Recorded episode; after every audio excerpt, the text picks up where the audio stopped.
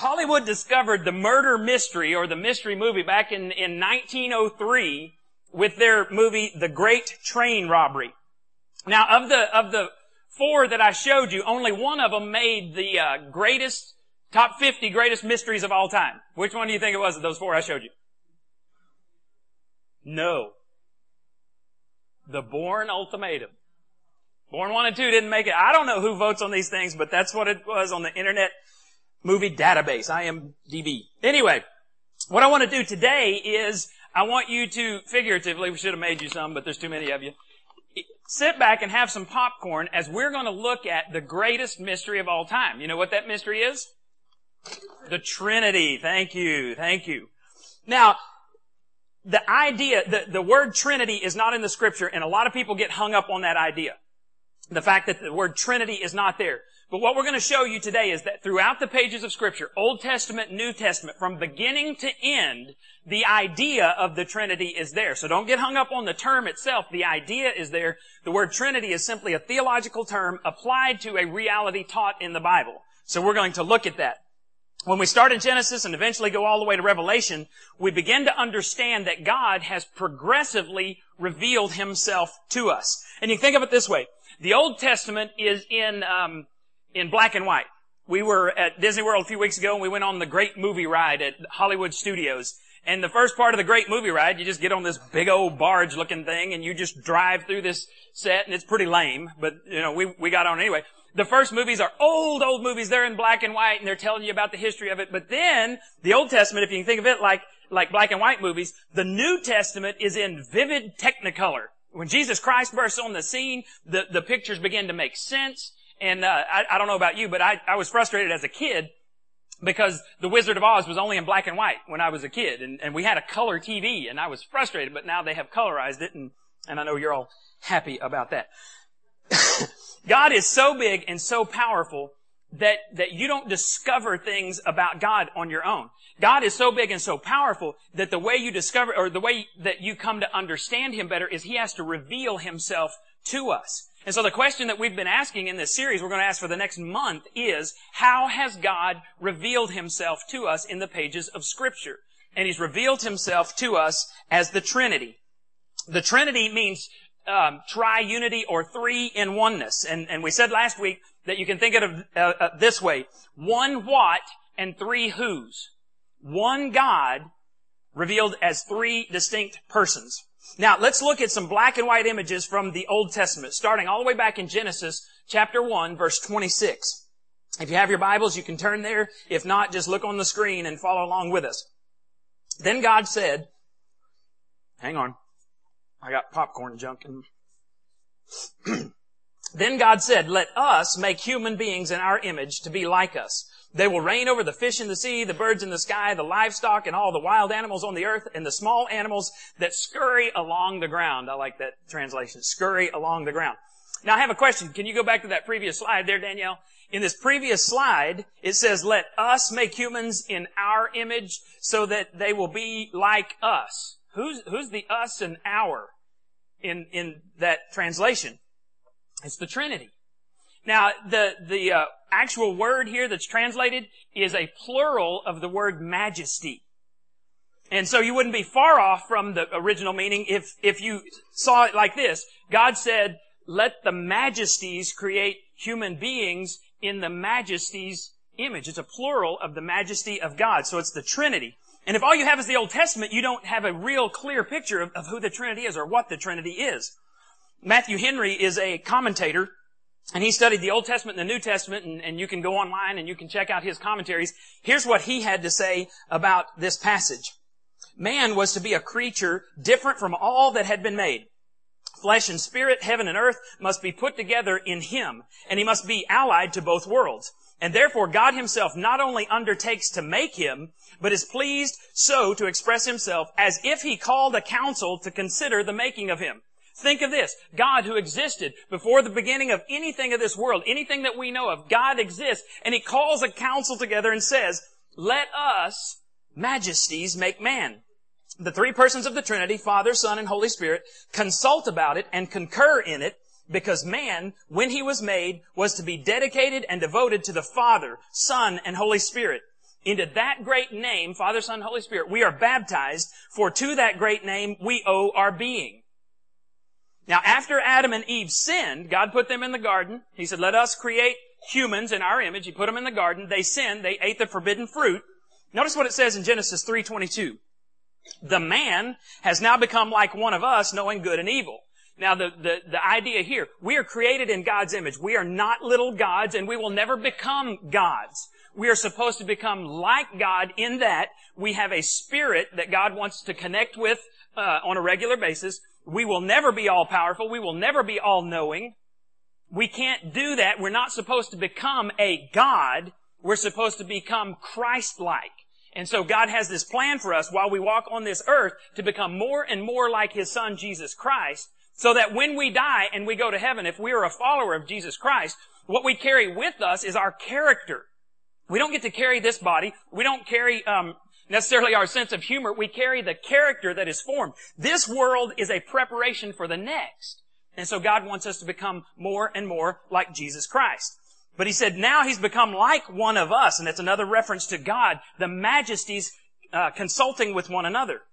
Another black and white image comes from Daniel chapter three.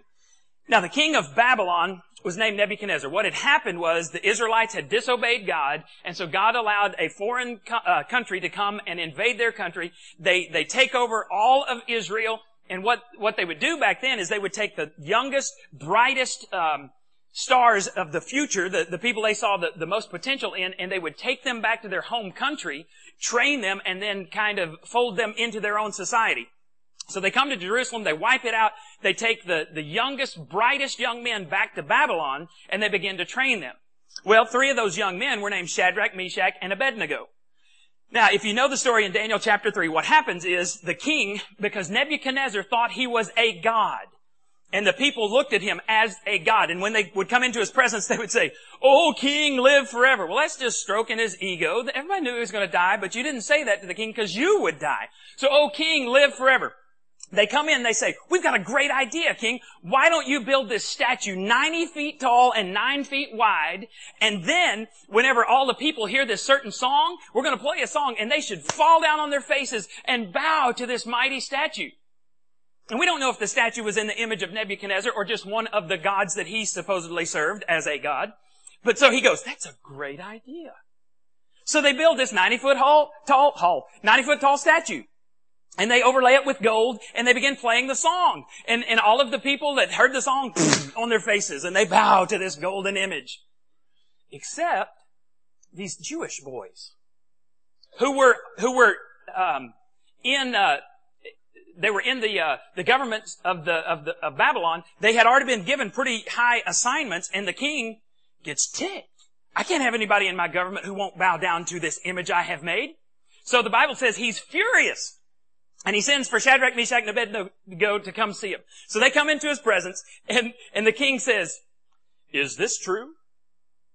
And they're like, "Yeah." "You won't bow to this image?" "No."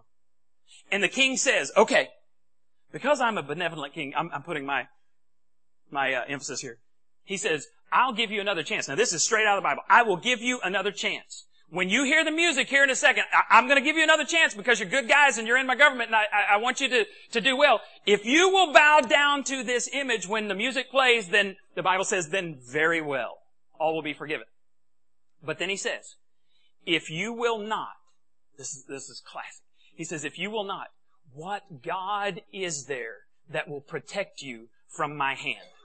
Now, if you have your Bibles and you want to look at, at Daniel, I, I picture the three guys there. I mean, they've already stood up against him. Everybody is out there. Everybody that is anyone in Babylon is there to watch the showdown between the king and these three Jewish boys. And they go, um, "We know just such a God." Look what they say in Daniel three, seventeen and eighteen. "The God we worship can save us from you and your flaming furnace. But even if he doesn't, we still won't worship your gods and the gold statue you have set up." So what they're saying is, we know such a God who can deliver us. But whether he delivers us or whether we die, that could all be part of his plan. We don't know, but we will not bow down. And, and if you read the scripture, um, they're polite in their response, and, and they say, what kind of God can deliver us? You know, the Trinity. "We know such a God." And when they said that, the Bible says that the king was filled with rage and his expression toward them changed. I think that was probably an understatement. So he has Shadrach, Meshach, and Abednego tied up. He has the furnace heated up seven times hotter than normal. He has warriors. It says the warriors come and they take them and they throw them into the furnace. The furnace was so hot that the warriors immediately die, which would kind of freak me out. You know, I wouldn't, don't choose me, king, live forever. Pushes them in, they all die. And then look what the king says in Daniel chapter three. Suddenly the king jumped up and shouted, "Weren't only three men tied up and thrown into the fire?"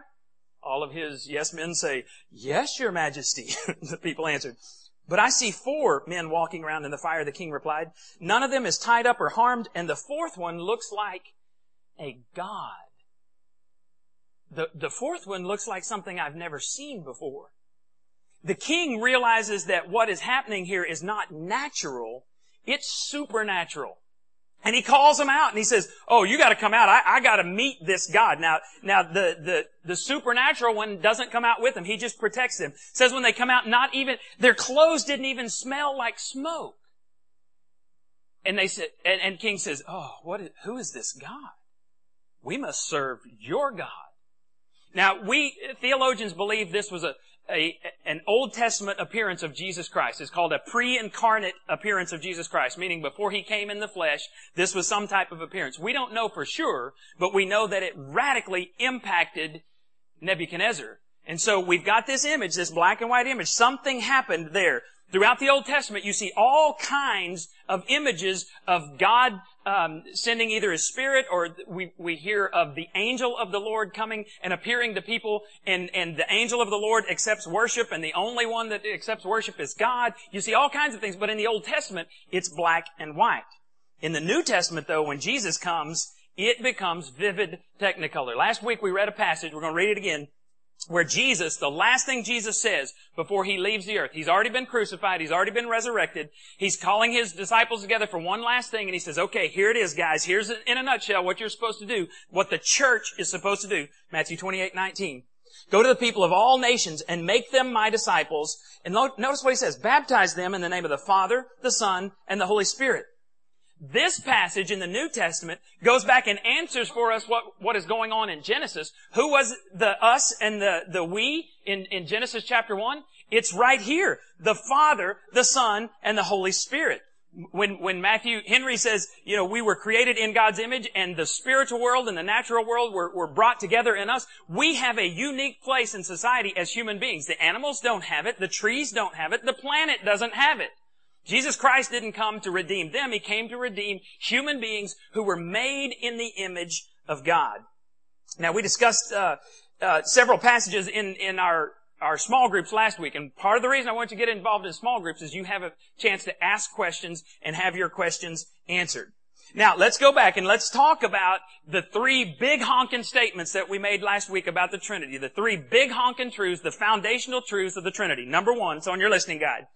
God is three persons. Big honking foundational statement number one. God is three persons. Now, letter A under there is the Father is not the Son. This is a big deal, and as we unfold this over the next couple of weeks, you'll understand better. The Father is distinct from the Son. The Son is distinct from the Father. This is real important because the cults, and I'm going to tell you about some of them in just a minute, they have distorted. A human being took God's revelation of himself in the Bible and through Jesus Christ, and they have distorted one or more persons of the Trinity. And they put their own human understanding on who God is, and that's how they got off task. Well, let's look at um, John chapter one, one and two, and verse fourteen. This is one of the passages we looked at in small groups last week. "In the beginning was the Word." It's capitalized. There's a reason it's capitalized. "And the Word was with God. And the Word was God. He was with God in the beginning. The Word became flesh and made His dwelling among us. We have seen His glory, the glory of the one and only who came from the Father, full of grace and truth." Now, we learn the identity of the Word. It's capitalized. You're saying the Word. In the beginning was the Word. The Word was with God. And the Word was God. Now, if you've never read the Bible before, you start saying, who's the Word? Who's the Word that's God? I don't understand. You got to go all the way down to verse fourteen. And it says that the Word became flesh and lived among us. The only one of the Trinity who can fit that description is Jesus Christ. So this says, not only in the beginning, which means before the world was ever created, Jesus Christ was with God in the beginning. He was separate from God in the beginning. And even more than that, it says that Jesus Christ was God. So the Father is not the Son. Letter B, the Son is not the Holy Spirit. Again, you got to understand there are three distinct persons here. The Son is not the Holy Spirit. John fourteen six. But the Counselor, and in case you don't know who the Counselor is, then it's there, the Holy Spirit, whom the Father will send in my name. Jesus is talking here. The Counselor, the Holy Spirit, whom the Father will send in my name, will teach you all things and remind you of everything I have said to you. Jesus, who is separate from God, says, I'm not going to stay with you in this human form. I've got to go back to the Father. When I go back to the Father, He will send the Holy Spirit to you to live inside of you. What does the Holy Spirit do? Well, if you read the Bible, He teaches us, He convicts us of sin, He leads us with guidance, but He also leads us to wise counsel. He seals us like a down payment until um, until we give up the ghost on this planet, until we die, and then that's our seal getting us into heaven is the Holy Spirit seals us. He reminds us of everything that we have forgotten about Jesus, and He also tells us things that we don't know. Don't know if you've ever been in a situation where you knew something and there's no way humanly possible you could have known it. Well, if you're a follower of Jesus Christ, the way you can know that is the Holy Spirit can bring those things to your mind. He is separate from the Son. So the Son is not the Holy Spirit. Letter C, the Holy Spirit is not the Father. The Holy Spirit is not the Father. First Peter one, one and two. To God's chosen people, that means Christians, believers, followers of Jesus Christ, to God's chosen people who are away from their homes and are scattered all around Pontus, Galatia, Cappadocia, Asia, and Bithynia. Now, the reason they were scattered is because they were followers of Jesus Christ. It was not popular back then to be followers of Jesus Christ. Jews hated you, Romans hated you, and so to be a follower of Jesus Christ could cost you your home. These people were scattered because they were followers of Jesus Christ. Look what he says. God the Father planned long ago to choose you by making you His holy people, which is the Spirit's work. God chose you, and He made you His holy people. It's the Spirit's work. God wanted you to obey Him and be made clean by the uh, blood of the death of Jesus Christ.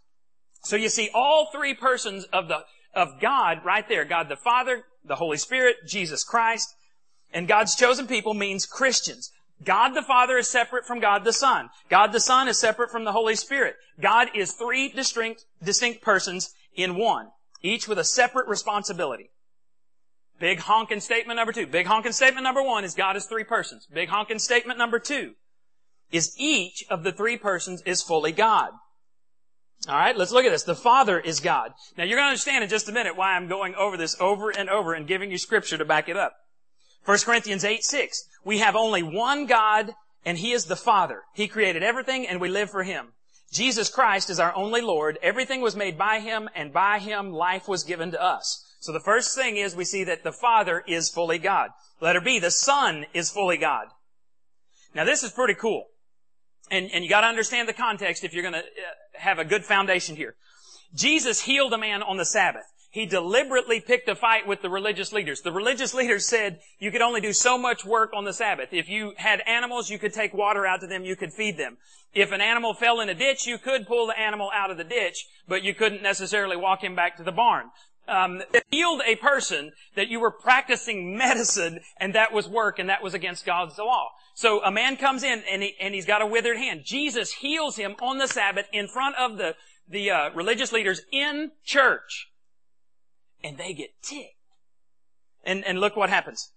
They said, it's the Sabbath. And they tell this guy, you can come six other days of the week. Don't, don't come on the Sabbath. Jesus said, but Jesus said to them, my Father never stops working, and so I keep working too.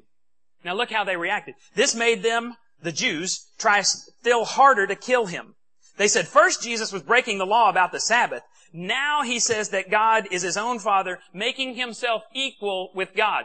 A lot of people today will say that Jesus never claimed to be God. The Jews fully understood what Jesus was claiming. He was claiming equality with God, and they wanted to kill him.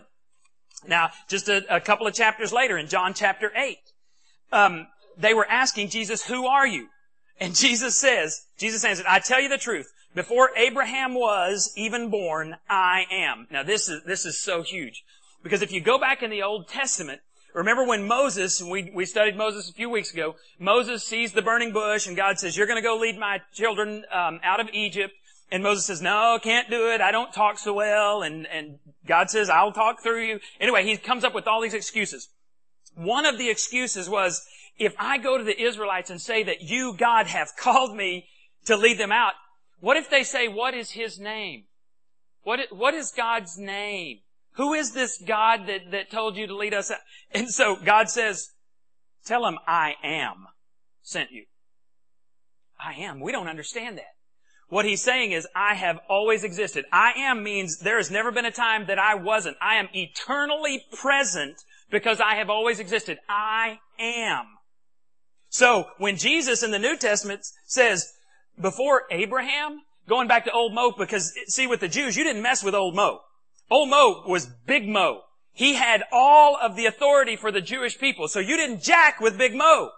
And Jesus is going, oh, before Abraham, you know, the father of your race. Oh, and, and the biggest guy, Big Mo, who wrote the first five books of the New Testament. Before any of them, I am. They were livid. If you read the scripture right after that, they actually pick up rocks, because what you were supposed to do with someone who claimed equality with God, you were supposed to get big old rocks, throw rocks at them until they die, because that was blasphemy. The Jews fully understood that Jesus was claiming to be God, especially when he goes back to the Old Testament. That's just unheard of. All right. So the Father is God. The Son is God. Letter C, the Holy Spirit is God. Y'all saw that coming, didn't you? Y'all were pretty quick.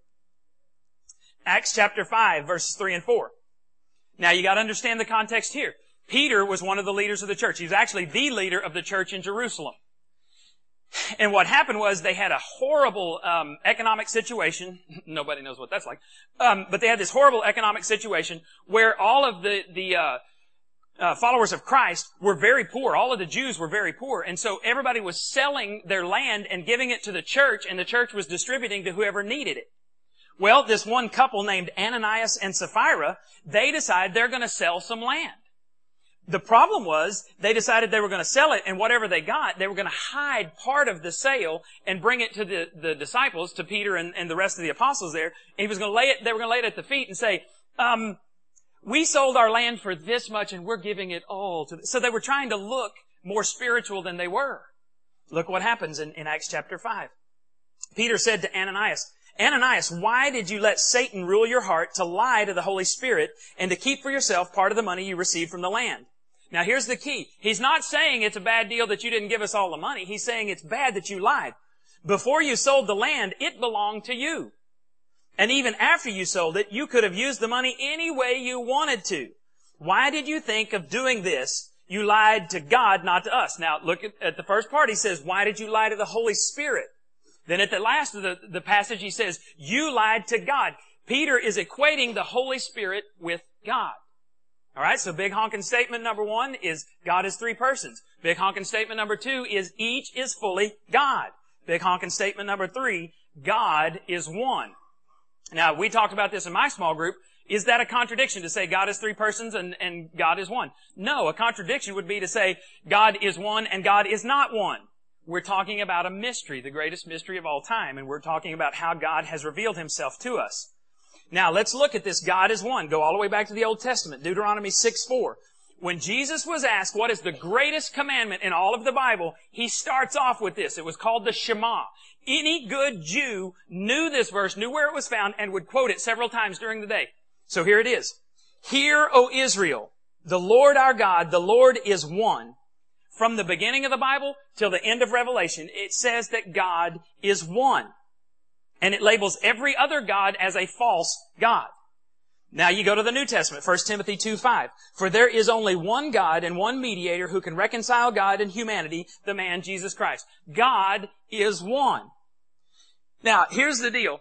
If you think about this, um, you know, there's all kinds of, of uh, analogies that people use to try to explain the Trinity. Probably the best analogy that I've come across is not one plus one plus one is three. That, we know that's not a, that's not a mathematical reality. One times one times one is what? One. If you think about the triangle, it's about the best symbol that we have, because if you take any one part of that triangle out, you don't have a triangle any longer. And each person of, of God, each of the three persons, has a specific responsibility. Jesus came from God so that we might have a way back to God.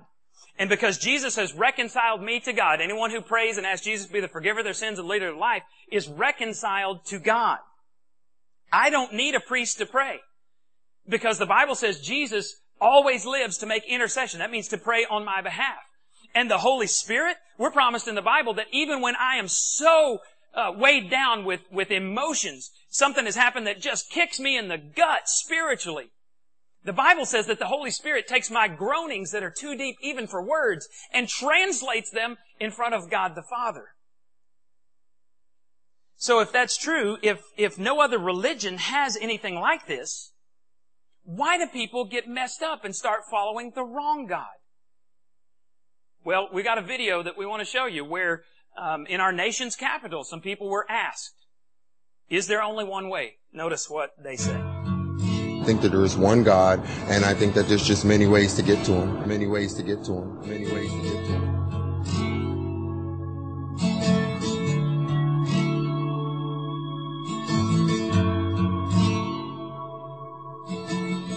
Do you think there is one specific religion that is right, or are all religions good or all right? All religions good. All religions yeah, are right. Yeah, I don't think one specific one's. Do you believe that there is one true religion, or are all of them true? I would say that there is not one true religion, but I don't know if all of them are true. So I think it's really arrogant to say that, like, my religion is the right religion and everybody else is wrong, um, because how do you know yours is right? You could be like, you could, that's just what your parents taught you and what, how you were raised. How, like, how do you know that your neighbor doesn't have the right religion or whatever and that yours is wrong? I think all religions are trying to get at the same thing, the answers that every culture is looking for and for higher meaning, but I don't think there's one right religion.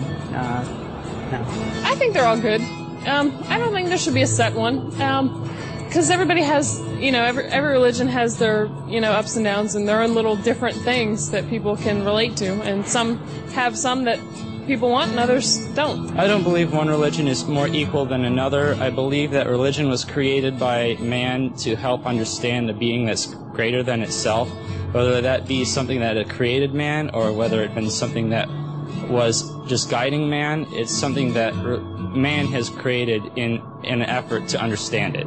Well, I'm like non-denominational, which is kind of like Christian, but we read the Book of Mormon, and my best friend is Jewish. So, like, how would it be right of me to say, well, since you guys don't believe, like, Jesus died for our sins, that, that makes you a bad person? I mean, she's my best friend. I think as long as you're a good person and um, you contribute to life and everything, then whatever's supposed to happen in the afterworld, you'll get.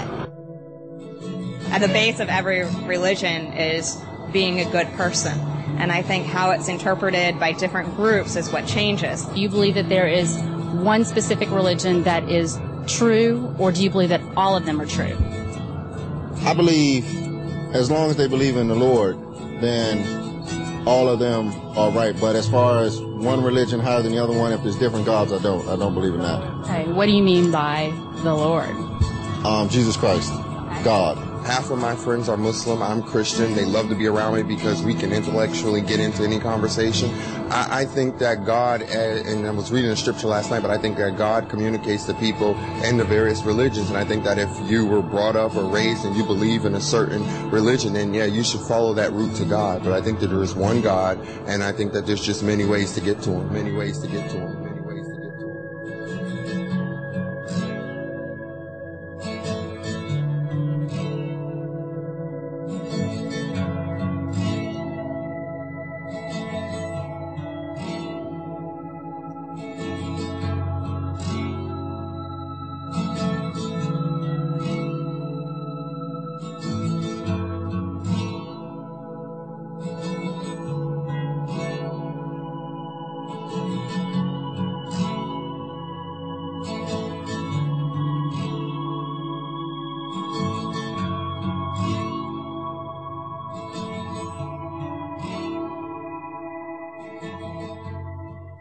Trinity is the foundation of Christianity, and uh, if you need some other If you want further study, get the uh, C D or go to iTunes and get last week's message. But if if the Trinity is the foundation, um, then you need to understand it to understand who God is. We've been in this building about uh, about ten months now, and um, when we started in the whole process of purchasing this building, the bank wanted us to get an inspection. We had to get a commercial inspection because it's a commercial building. And you know what the first thing the uh, inspector looked at was? The foundation. Why? Because foundations matter. It didn't matter what the rest of the steel structure was. If the foundation was bad, nobody in their right mind would clear us to even occupy this building. But once we found out the foundation was okay, then we could worry about the other stuff. Then we could begin our renovations. Foundations matter. Truth matters. Sincerity does not matter. What if I were to tell you that this stage, I sincerely believe that this stage is three feet wide? What would you say to me? So you're pretty stupid, right? And I said, no, no, no, but I sincerely believe it. This stage is three feet wide. And if you wanted to prove me wrong, what would you do?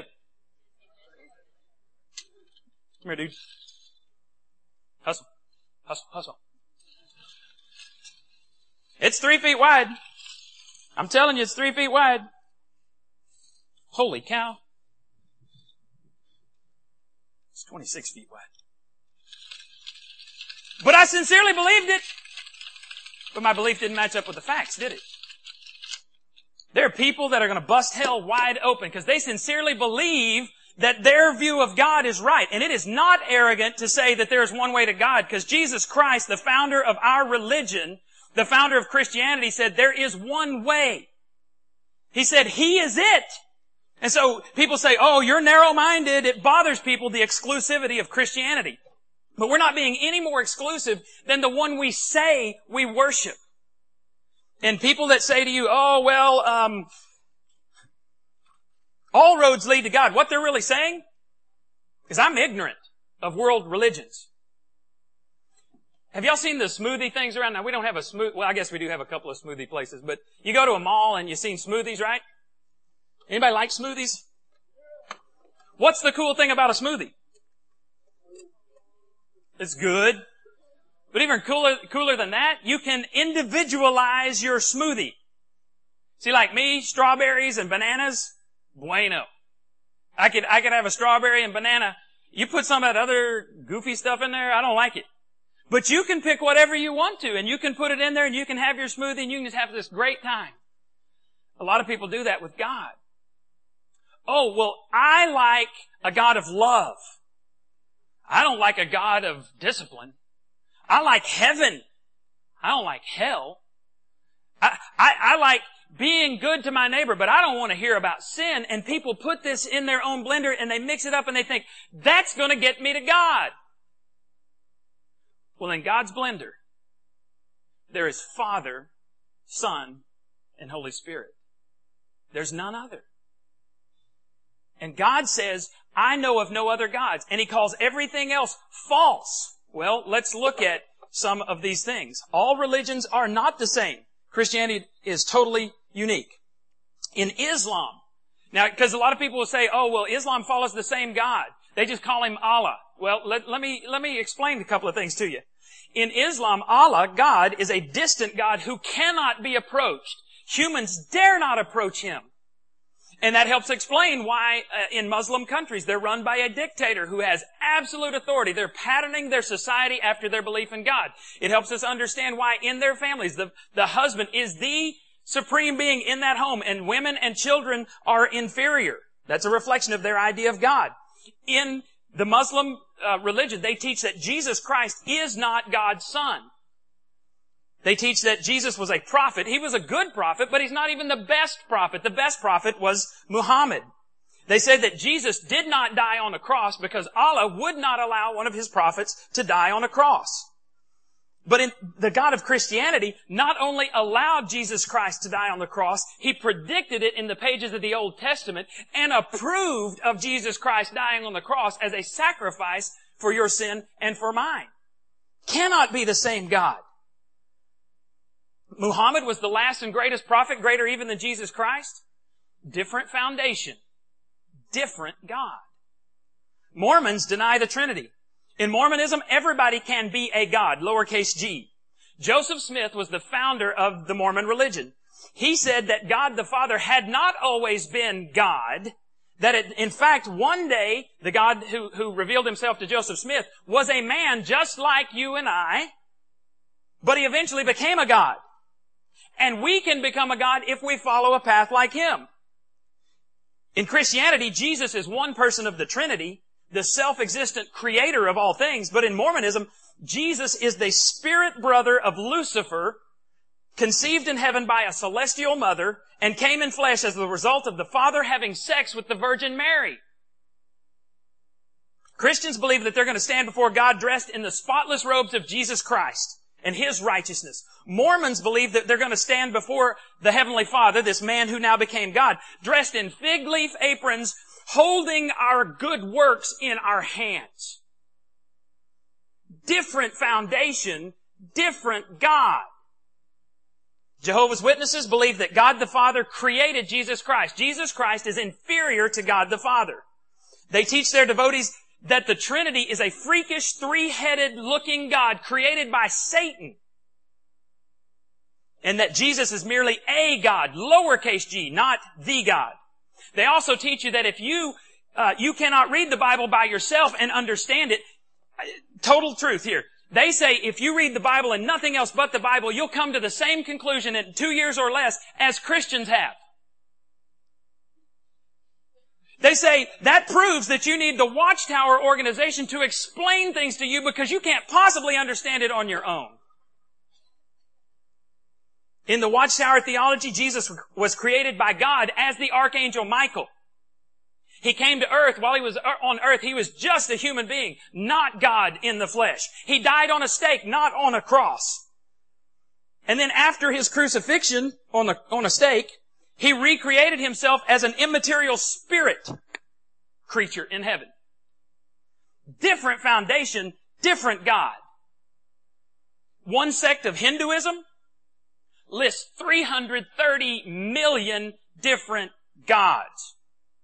Different foundation, different God. If you study the world religions, you'll discover that they cannot coexist because they teach contrary things. Here is our standard. Here is the tape measure of everything that we're about. And if something doesn't measure up to this, to the facts, you have to reject it. And I'm sorry that that makes me narrow-minded. But if Jesus is really the only way, why wouldn't I follow him? Why wouldn't I be just as narrow-minded as the founder of the religion I say I'm a part of? Tellers in a bank can, can spot counterfeits. You know why? Because they spend so much time dealing with the real that when a counterfeit comes across in front of them, they recognize it. Christians are supposed to be just as able to spot fakes because they know the real deal. The problem is we don't have a clue about God as he's revealed himself in the pages of the Bible. This is my authority. Not the newspaper, not the internet, Wikipedia.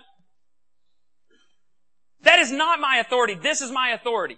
And a lot of people rip trash out of here. I don't like that trash because it doesn't agree with me. Well, this is God's word. And you've got to decide, are you going to follow it or not? Several years ago, one of our best friends gave Janie a book. And she, well, she raved about this book and raved about this book. And Janie started reading it, and, and I didn't know anything about it. And so I didn't say anything, didn't know anything about it. Janie started reading it, this probably ten years ago. And uh she started sharing just little bits and pieces. She goes, that doesn't sound right. That doesn't sound right. She goes, would you read it? And so I, I bust open. I start reading it. And just inside of me, there was this weird feeling. And I said, I said, Janie, I think this author is Mormon. Because the things that they're describing are, are contradictory to what we teach in the Bible. And so I started studying. I started looking up things. I'm going, dude, that's in direct contradiction. That, that, that contradicts this. And so I started studying the author, and I found out that, yes, the author was very much Mormon.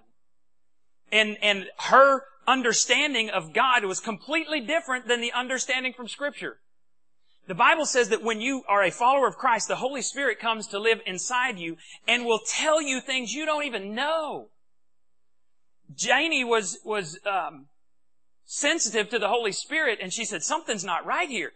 She gave the book to me. I read it. I said, you're right. Something's not right here. If you don't know, you can be taken captive by that.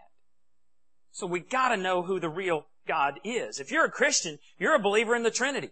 God has revealed himself as Father, Son, and Holy Spirit.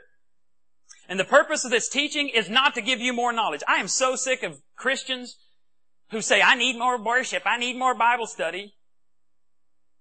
Don't ever say that to me, by the way. Because I'll tell you what you need to do is be obedient to what you already know.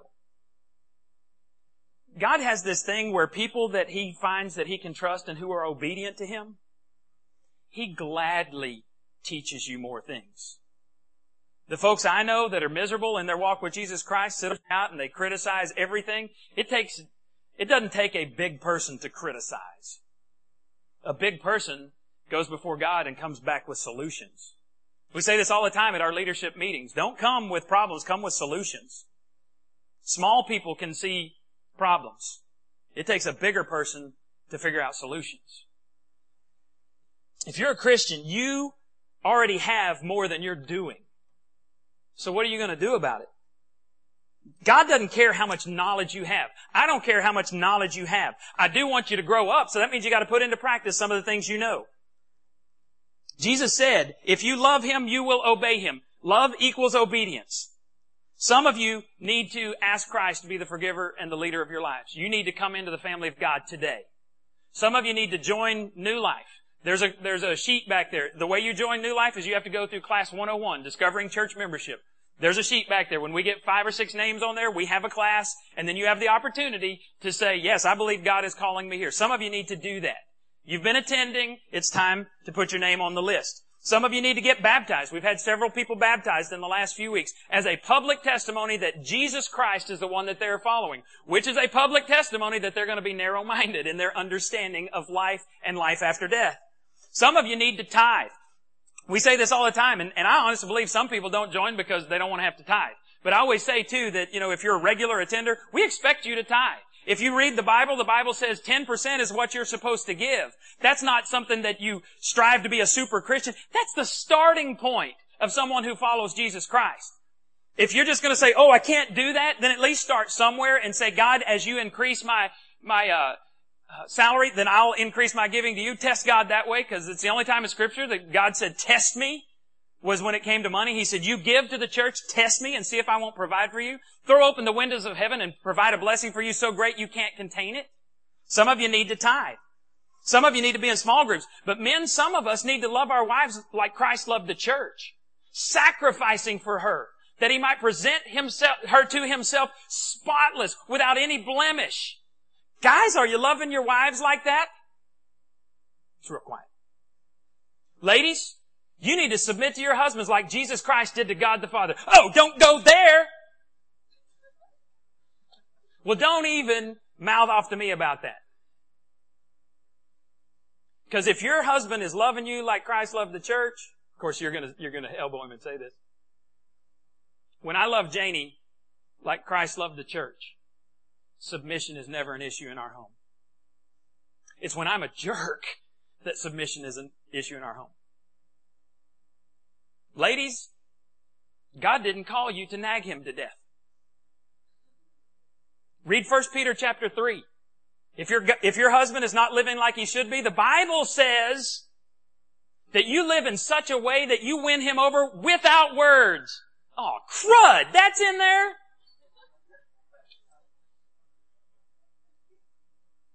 Children, honor your parents.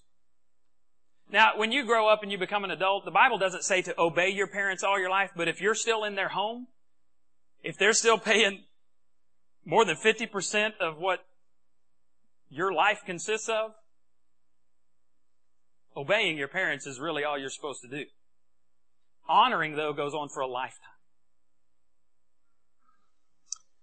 We're all sitting around eating popcorn, watching the church, waiting to see what we're going to do. Do they see the Trinity? Do they see that you take this thing seriously?